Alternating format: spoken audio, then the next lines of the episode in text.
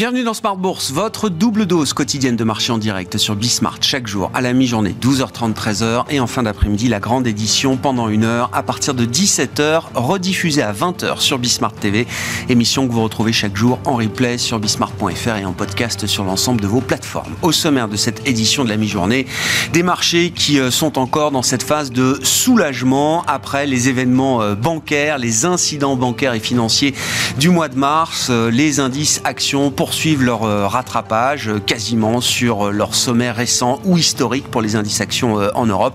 Le CAC 40 n'est plus qu'à quelques encablures du niveau des 7400 points avec une progression encore d'un peu plus de 0,5% à mi-séance. L'autre mouvement notable sur les marchés, c'est l'euro qui continue de regagner de la force face à un dollar qui s'affaiblit. L'euro-dollar a franchi à nouveau le seuil de 1,09 à la hausse ce matin avec effectivement une faiblesse du dollar qui euh, reflète les interrogations des investisseurs sur euh, la course de la croissance économique euh, américaine devant nous. À ce titre, l'ISM manufacturier, la grande enquête du secteur manufacturier aux États-Unis pour le mois de mars, publiée hier, ne va pas dans le bon sens, c'est le moins qu'on puisse dire. Et on a vu que cette enquête avait continué d'affaiblir encore un peu plus le dollar contre l'euro. La question se pose donc si le scénario de no lending est désormais écarté. Revient-on simplement à un schéma de soft landing pour l'économie américaine ou faut-il prendre en compte la possibilité d'un atterrissage plus brutal encore, notamment avec un durcissement euh, mal contrôlé, dirons-nous, des euh, conditions de crédit bancaire aux États-Unis dans le sillage des problèmes rencontrés par les banques régionales. Nous en parlerons dans un instant avec Arnaud Faller, directeur des investissements de CPR Asset Management. Et puis on notera dans l'actualité euh, entreprise également le deal de L'Oréal qui s'achète une marque premium australienne, ESOP, pour 2,5 milliards de dollars. L'Oréal qui a l'ambition de faire de cette marque, une marque milliardaire. Aesop a réalisé un chiffre d'affaires de plus de 500 millions de dollars l'an dernier avec une marge euh, d'EBITDA de près de 22%. Et puis euh, dans cette émission, nous nous focaliserons également sur la situation des émergents et notamment la situation chinoise. C'est Bruno Vanier, le président de Gemo Assets, qui sera notre invité en plateau pendant cette demi-heure.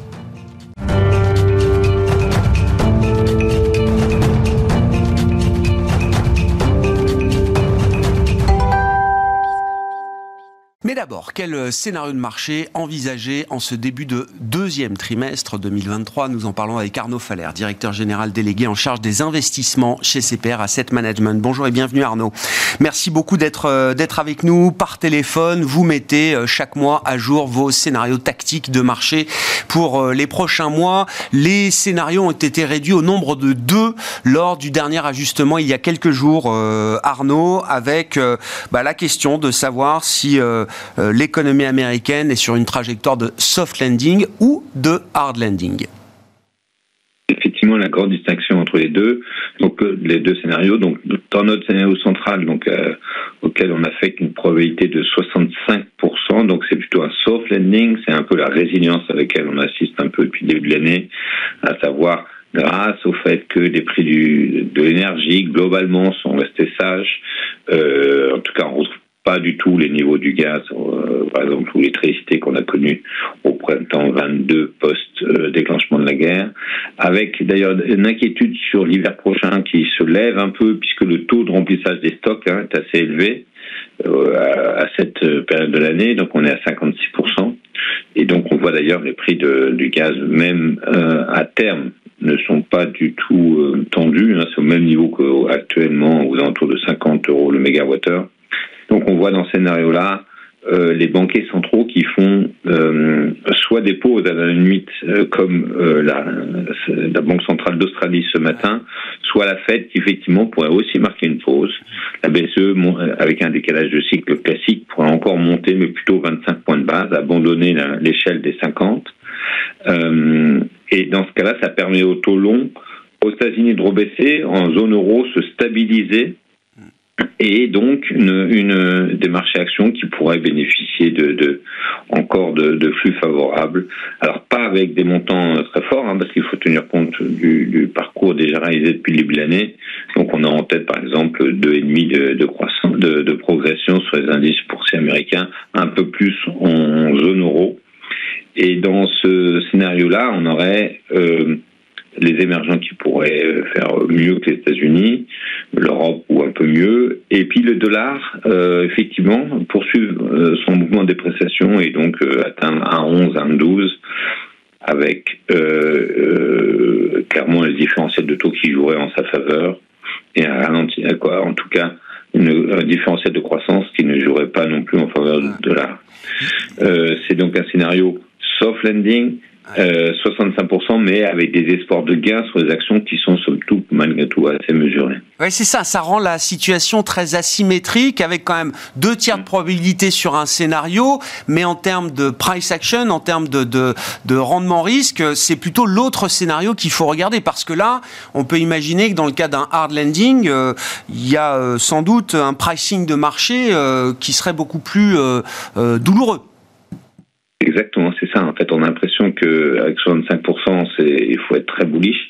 Il nous semble qu'il faut se méfier parce que dans le scénario adverse, on aurait des, corrections d'une ampleur bien plus forte que de la hausse dans le scénario central, puisqu'on a en tête, nous, entre 12,5 et 15%. Alors, que ce serait ce scénario alternatif? Un, on aurait les banquiers centraux qui feraient beaucoup moins de pauses. Deux, on aurait le volume de prêts notamment aux États-Unis, mais un peu vrai aussi en zone euro, qui deviendrait restrictif. Et donc, on aurait euh, la probabilité d'un hard qui monterait, euh, et donc évidemment les actions qui, subiraient, euh, alors même que les taux ne pourraient pas être d'actifs de refuge, puisque on imagine dans ce scénario-là que l'inflation resterait assez élevée la désinflation serait, ne serait plus à manœuvre et donc les taux longs pourraient aussi monter. Donc c'est un scénario où ni les taux ni les actions Sans refuge. Euh, seraient, seraient, seraient favorisés par les investisseurs. Donc euh, c'est un peu ce qu'on a connu quand même une partie de 2022. Sauf que là, on aurait la certitude presque que le, le serait au bout de, de, au bout du couloir. Donc méfiance. C'est vrai que euh, globalement, il nous semble que le marché américain, notamment, c'est euh, a des signes de fragilité. Euh, D'abord, il faut souligner que le volume est assez faible, euh, même la semaine dernière, alors que c'était une fin de trimestre, le volume était euh, à plusieurs jours était assez faible. Et deux, il y a plusieurs dimensions qui nous semblent assez fragiles. D'abord la macro, donc on l'a rappelé, mais avec une dichotomie assez forte entre le secteur manufacturier et le secteur des services. Donc on a effectivement l'ISM des services, donc les indicateurs d'achat de la part des de la part des, acheteurs des grandes sociétés apparaissent plutôt forts du côté des services, mais en revanche, le, service du côté des manufacturiers, euh, l'ISM est très faible. On est parmi les plus bas historiques, avec d'ailleurs que deux secteurs en croissance. Hein. Hier, le chiffre est sorti à 46,3. Mais c'est vrai dans toutes les zones. Hein. On l'a vu en Chine, une dichotomie manufacture et euh, services. On l'a vu au Japon. On a vu aussi les PMI composites euh, en zone euro euh, il y a quelques jours. ils sont tous tirés par les services, en revanche, vers le haut. En revanche, ils sont aussi handicapés par le, niveau très bas des euh, secteur manufacturier. Par exemple, en Allemagne, c'est au plus bas depuis 34 mois, hein, le, secteur, le PMI euh, manufacturier. Et il y a forcément une reconvergence à attendre, Arnaud? Il y a c'est une reconvergence à attendre. Une divergence durable, une divergence durable, c'est très rare. Donc, euh, il va falloir. Certes, il nous semble que les biens, c'était un peu normal post-Covid, qu'il y a eu des achats de biens qui ont fait une pause, et maintenant, c'est des achats de services. La question, c'est est-ce que les achats de services vont faire aussi une pause? Voilà.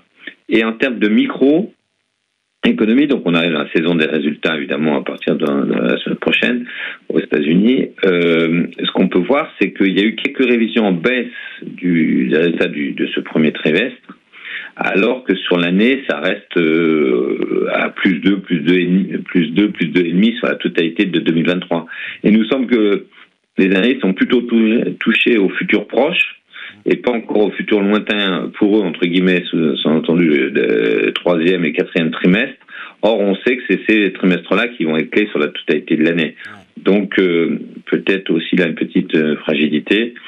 L'autre fragilité qu'on a en tête, c'est la composition des indices, et euh, américains notamment, et la dynamique intra-indice, c'est-à-dire que l'indice a effectivement monté aux alentours de 7% depuis le début de l'année, mais ça a été tiré que euh, à hauteur de 90% que par cette valeur.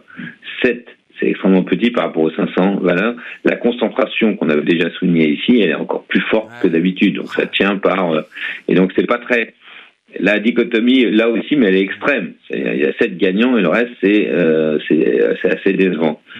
Et de manière générale, pareil, le volume de prêts que j'ai souligné pourrait être un handicap, notamment dans l'immobilier.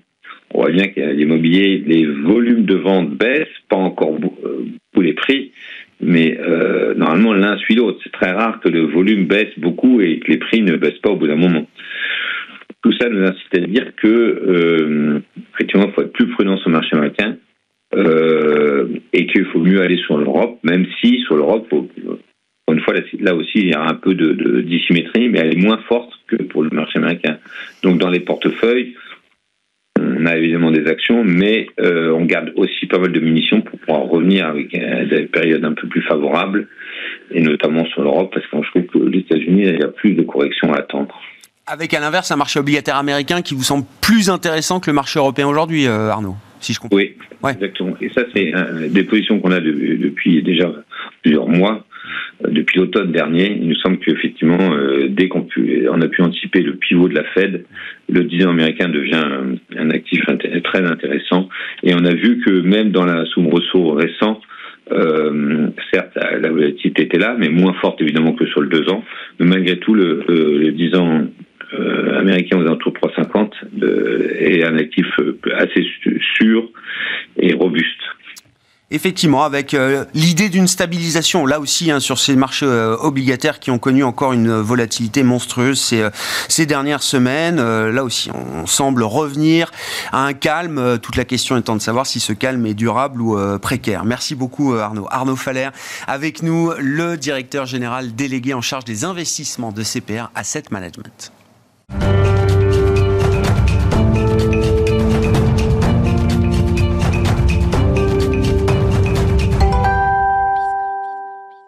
Parlons des émergents à présent. Et euh, c'est Bruno Vanier qui est avec nous en plateau pendant cette demi-heure, le président de Gemway Assets. Bonjour et bienvenue, euh, Bruno. Bonjour. Oui, quelques questions un peu d'actualité euh, pour voir comment est-ce que les tensions bancaires, financières apparues au cours du mois de mars aux États-Unis, dans une moindre mesure en Europe, ont pu trouver ou non des répercussions dans la sphère euh, émergente, euh, Bruno? C'est la première question. Alors, bah, pour l'heure, euh, c'est la bonne nouvelle, j'ai envie de dire, c'est que on a, très très peu de, de contagion, encore moins de, répercussions. Hein, si on regarde les valeurs bancaires dans le monde émergent, en relatif par rapport à l'indice respectif, elles font des performances qui n'ont rien à voir avec les performances qu'on a pu avoir sur les États-Unis et sur l'Europe. Hein. Donc là, Dieu merci, là, il n'y a pas trop de contagion, quoi. Alors, pas pour le moment. difficile, bien sûr, de, de prévoir ce qui peut se passer, mais, mais on, pour le moment, on est relativement euh, serein. Euh, d'autant que ces, ces, tensions bancaires euh, américaines, qui sont peut-être pas terminées, hein, ni, ni, en Europe, se traduisent car quelque part par une potentielle pause de la Fed, hein, donc un, dollar qui, qui, qui, revient un petit peu, ça globalement un dollar plus faible, c'est positif émergent. La, mécanique de crise qu'on a observée euh, aux États-Unis, euh, avec l'idée que c'est une crise du passif, une crise des dépôts, euh, notamment, ou en tout cas une fragilisation peut-être de la base de dépôt pour des banques régionales américaines.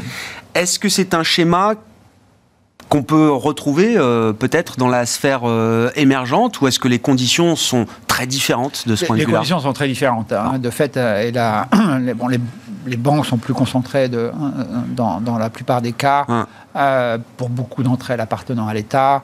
donc il n'y a pas une crise de, de confiance sur le système bancaire ou sur les, et sur les dépôts. On n'a pas eu du tout de, de, hmm. de retrait comme on a pu le voir sur SVB. Euh, donc clairement, on n'a on pas trop ce sujet. Quoi, la, transmission se ferait vraiment par une, crise de, confiance majeure euh, mm. globale mm, qui, mm. qui, ferait qu'on aura un retrait de liquidité vers le dollar et là une inversion sur le dollar parce que vraiment une, une, appréciation du risque qui est extrêmement élevée. Euh, pour le moment, on ne le voit pas. Quoi, en tout cas.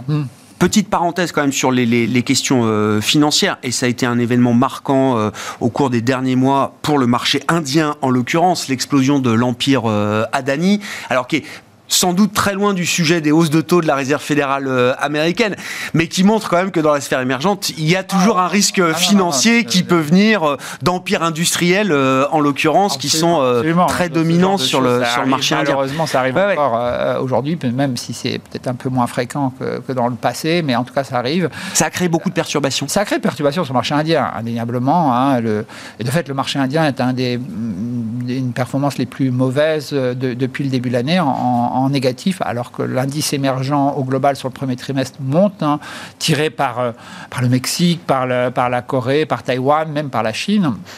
Mais le marché indien, qui était, on, l'a dit souvent ici, un peu trop cher, entre guillemets, un peu. Marché de croissance. Une hein. valorisation très élevée, même si les perspectives indiennes sont très très bonnes à long terme. Euh, à court terme, il y avait, un besoin de respiration. Ça a été exacerbé par cette, euh, cette problématique sur le groupe Adani, euh, qui reste encore incertain, clairement. Quoi, hein. Alors, euh, euh, heureusement, ça n'a pas non plus un impact extrêmement négatif sur les autres valeurs indiennes, hein, et notamment sur le, groupe Reliance, qui est, l'autre grand groupe euh, indien, mais quand même toujours à regarder. On, a eu également un problème sur une société qui s'appelle Americana, qui c'est du retail au, Brésil, hein, qui a fait effectivement aussi défaut. donc, on a, on a toujours notre lot de, de, problématiques. Mais oui, j'allais dire, c'est business usual d'une certaine manière. Alors il y a des affaires plus explosives que d'autres, plus importantes que d'autres, qui font les, plus de gros titres que d'autres, mais c'est toujours une situation qu'on surveille forcément. Euh, Absolument. Alors, on n'a pas été touché par ces, par ces, titres euh, qui sont cotés en bourse, encore une fois.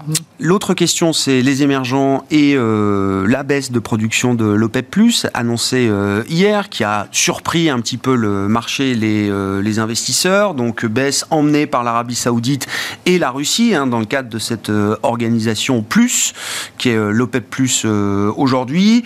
bon, ça fait toujours parler le, pétrole dans la sphère émergente. Comment est-ce que ça peut se répercuter entre les producteurs et les consommateurs hein, Toujours la même. En général, une, hausse du pétrole, c'est légèrement négatif, hein, notamment pour l'Asie, pour, des pays comme la Corée, pour, euh, pour, Taïwan, pour la Chine également, qui est importatrice, pour l'Inde, hein, qui importe également. Quoi. Alors, a contrario, certains pays en profitent, bien sûr, quoi, mais globalement, c'est un élément négatif. N'oublions pas quand même que le pétrole a baissé hein, depuis le début de l'année, depuis, euh, depuis euh, septembre dernier, et qu'on revient sur des niveaux un peu plus, euh, un peu plus je dirais, stables. 80, 85, c'est un niveau qui peut convenir si on en restait là à tout le monde. Si on en reste là, ça, convient. N'oublions pas que, des pays comme l'Inde notamment, et, la Chine sans doute dans une moindre mesure à la taille de son économie, achète du pétrole un peu moins cher. Oui, oui, oui, oui. Non mais, ça, non, mais ça pose aussi la question de ce qui a pu motiver cette décision. Donc il y a forcément une dimension politique, euh, géopolitique.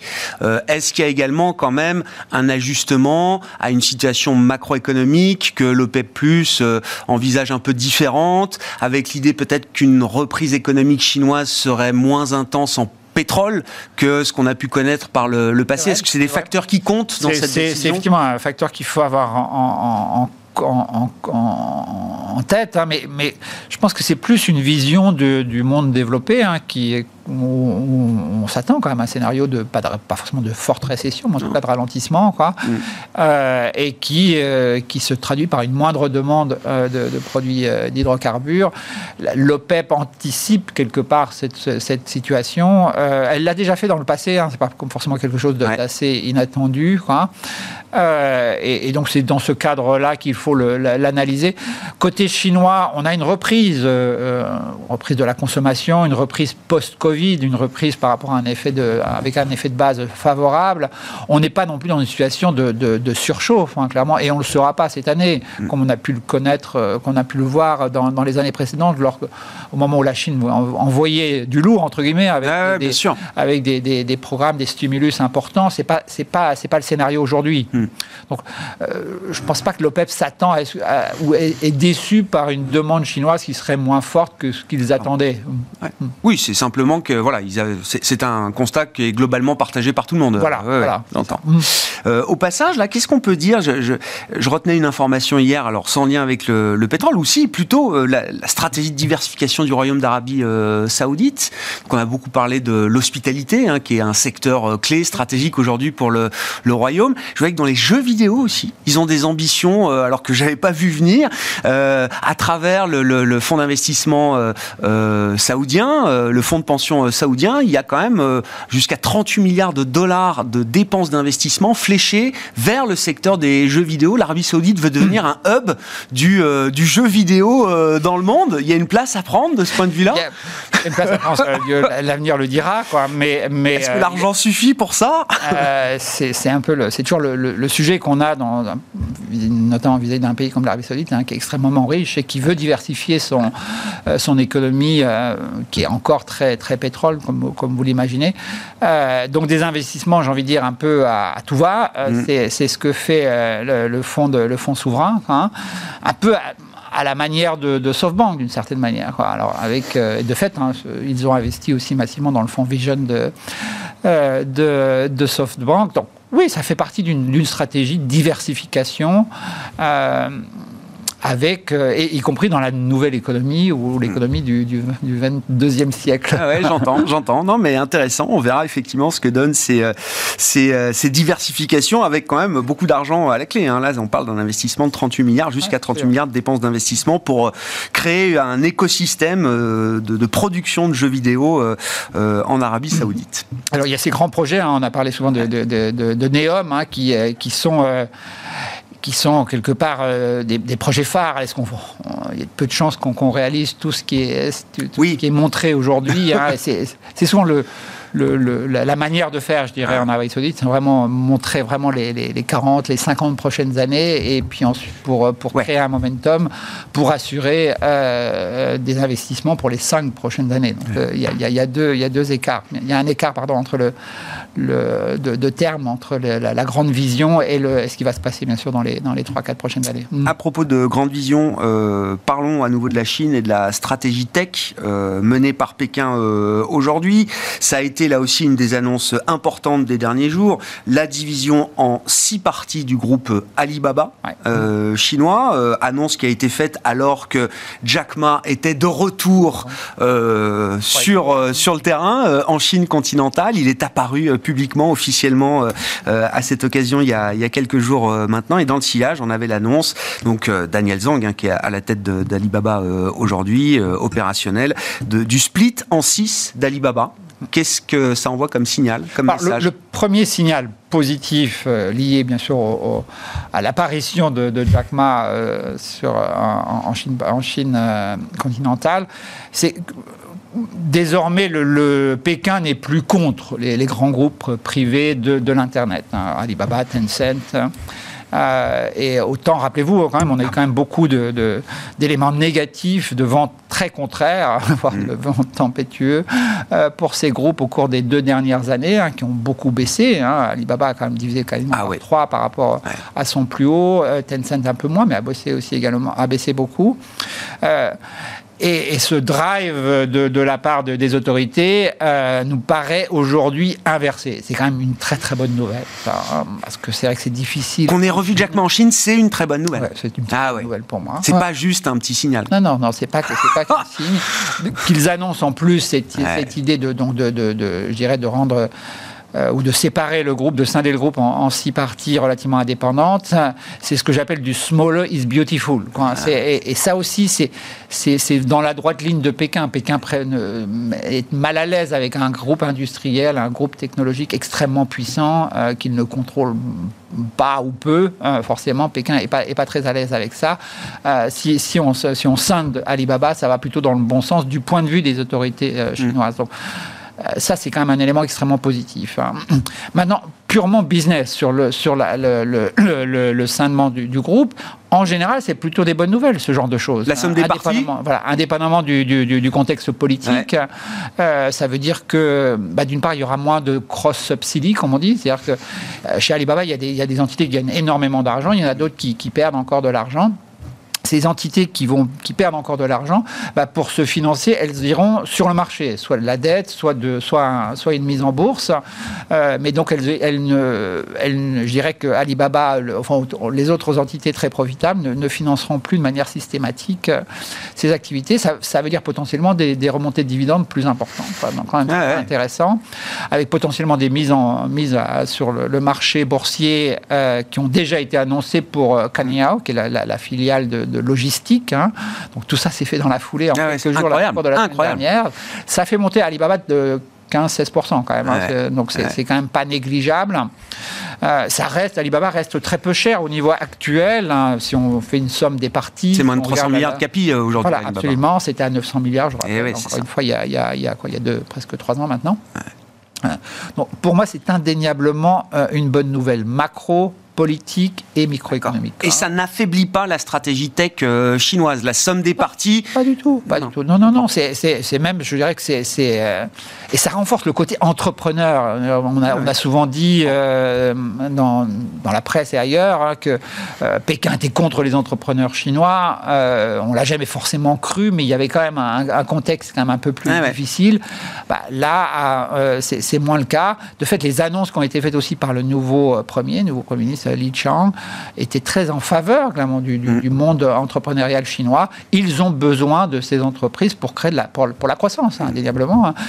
La, croissance à coup de, de, stimulus, de prêts, euh, c'est terminé ça. Donc on a besoin vraiment de, des privés pour, pour s'en assurer. Il y a un secteur visiblement euh, qui n'a pas encore été euh, totalement contrôlé et qui s'est développé de manière spectaculaire. Tout ce qui tourne autour du véhicule électrique et de la batterie du véhicule électrique. Je disais ce matin dans le Financial Times. Donc il y a un groupe qui s'appelle le groupe Cattle euh, en Chine, qui est euh, un, un, groupe dominant dans le monde et en Chine, bien sûr, euh, en fournisseur de, de batteries électriques pour tous les grands groupes mondiaux, Tesla, Volkswagen, etc. Ils ont plus de 30% de part de marché mondial.